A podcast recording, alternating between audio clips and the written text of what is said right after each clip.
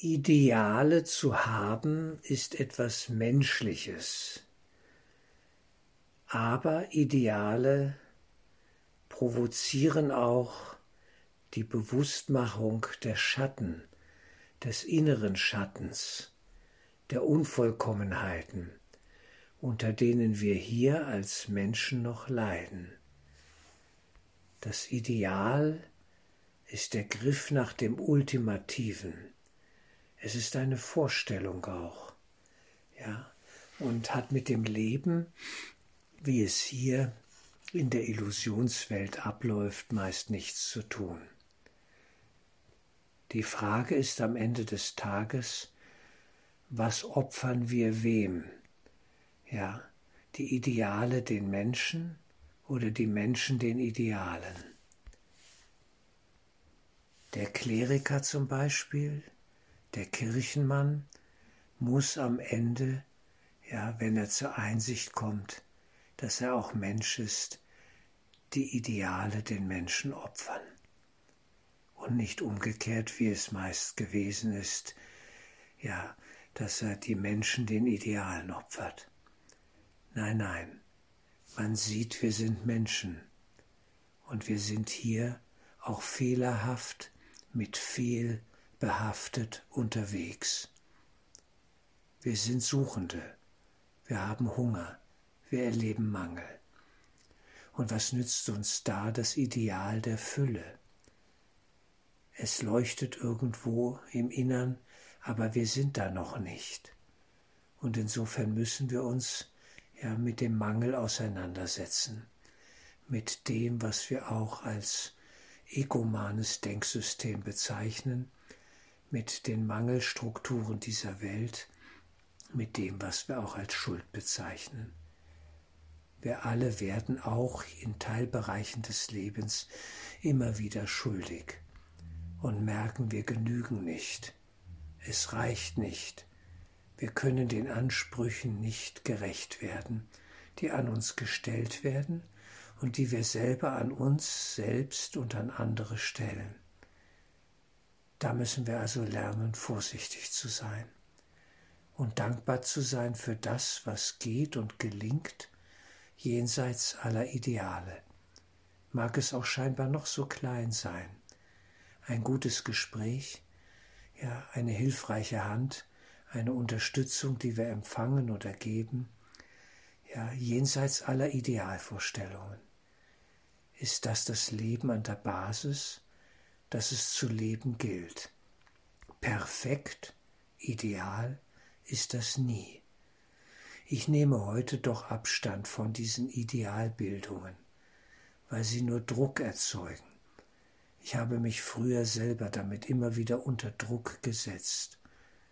Wie muss ein Kursschüler sein oder gar ein Kurslehrer? Und alle Kursschüler, die es im guten Sinne sind als Kursschüler, sind ja auch Lehrer Gottes. Sie sind geschickt, um zu geben, was sie empfangen haben. Aber da Ideale herauszubilden und Druck damit zu machen, ist wäre nun nicht im Sinne von ein Kurs in Wundern. Ein guter Kursschüler, wie Kenneth Wopnick einmal sagte, ist ein schlechter Kursschüler, der sich dafür vergibt, ein schlechter zu sein. Das ist dann wieder ein guter. Seltsam, paradox fast, aber eine tiefe Weisheit steckt da drin. Ich vergebe mir für mein Scheitern. Ich vergebe mir für meine Unvollkommenheit und natürlich auch die, in Bezug auf andere Menschen, ja, wenn ich sie da sehe und spüre und darunter leide, dass sie so voll unvollkommen sind und nicht sehr einfühlsam oder liebevoll oder gerecht oder was auch immer mit mir umgehen.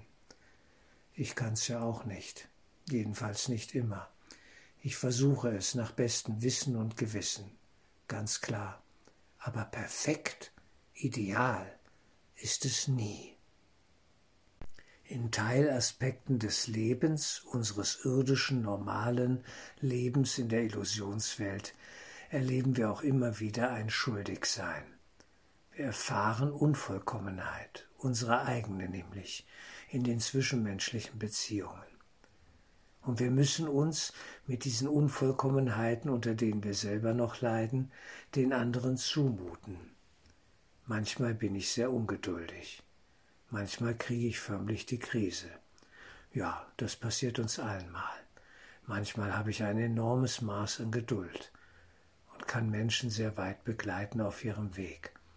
Und ein andern Mal gelingt es nicht so gut, meistens auch innerhalb der Familie der eigenen Familie, mit den eigenen Kindern, mit den eigenen Enkelkindern oder den Eltern, Vater, Mutter, wie auch immer das ist. Da hängen wir dann fest, hängen in den Seilen und suchen nach Hilfe und wissen nicht wie. Die Ideale helfen uns da meist nicht so gut weiter. Es geht darum, mit Gelassenheit auf das Unvollkommene, ja das Scheitern auch zu schauen ich vergebe mir meine dummen kleinen Träume. Ich vergebe mir meine irren Ansprüche, die ich an mich und andere gestellt habe und unter denen wir gelitten haben, die anderen ja auch, wenn ich sie an sie hatte. Schön ist das alles nicht. Ich vergebe mir das. Ich will stille sein, gelassen schauen, liebend schauen, freundlich sein. Es gelingt wahrlich nicht immer. Ich wünsche es mir aber. Jesus fragt uns im Kurs, möchtest du, willst du anders leben, anders sein, deinen Bruder anders sehen, möchtest du das? Er fragt nicht, kannst du das, sondern möchtest du das? Und ich sage, ja, das wünsche ich mir. Aber ich schaff's nicht. Allein schon gar nicht. Es geht nicht. Ich brauche deine Sicht, deine Schau, deinen Blick durch mich hindurch, auf die anderen Menschen und die ganze Welt, damit all das in Frieden kommt in mir. So ringen wir alle täglich um einen guten Weg, im Umgang mit uns selbst und den anderen, im Umgang mit der ganzen Welt. Wir versuchen das Sinnvolle, Gute zu tun und zu erkennen, was gut und hilfreich ist, sinnvoll ist in dieser oder jener Situation. Das ist eine enorme Herausforderung. Aber daran wachsen wir. Und auch am Scheitern und gerade am Scheitern wachsen wir. Wir wissen dann, wie es nicht geht. Die wohlgemeinte Hilfe ist manchmal etwas, was den anderen schwächt. Es stärkt ihn nicht, sondern es schwächt ihn. Hilfe mit Weisheit, das Dienen mit Weisheit, bedeutet, dass der andere in seine Kraft kommt und eine Verbindung aufbaut zu seiner inneren Führung und auch in diesem guten Sinne dann von mir frei wird, selbst wenn ich ihn ein Stück des Weges begleitet habe. Der Hilfesuchende muss frei werden von dem, der die Hilfe für eine Zeit zur Verfügung stellt und gerne gibt. Schüler müssen frei werden von ihren Lehrern. Das ist auch wichtig. Auch das gilt. Ein Schüler geht in die Lehre, ja ein Lehrling, und irgendwann muss er frei werden wieder vom Meister, wenn er alles gelernt und abgeschlossen hat. So gehen wir unseren Weg, vor allem im Geist nach innen, und finden zur inneren Führung, die uns immer bleibt, die immer für uns da ist und uns liebt und wenn wir in diesem Erfahrungsbereich uns befinden, dann erleben wir wirkliche Freiheit. Dann erleben wir Frieden. Dann ist es gut, weil wir frei sind von der Welt, von all dem, was wir der Illusionswelt, dem Ego-Denksystem zugerechnet haben, was uns dort begegnet ist. Frei sein können wir nur im Geist, in Gott in der Liebe.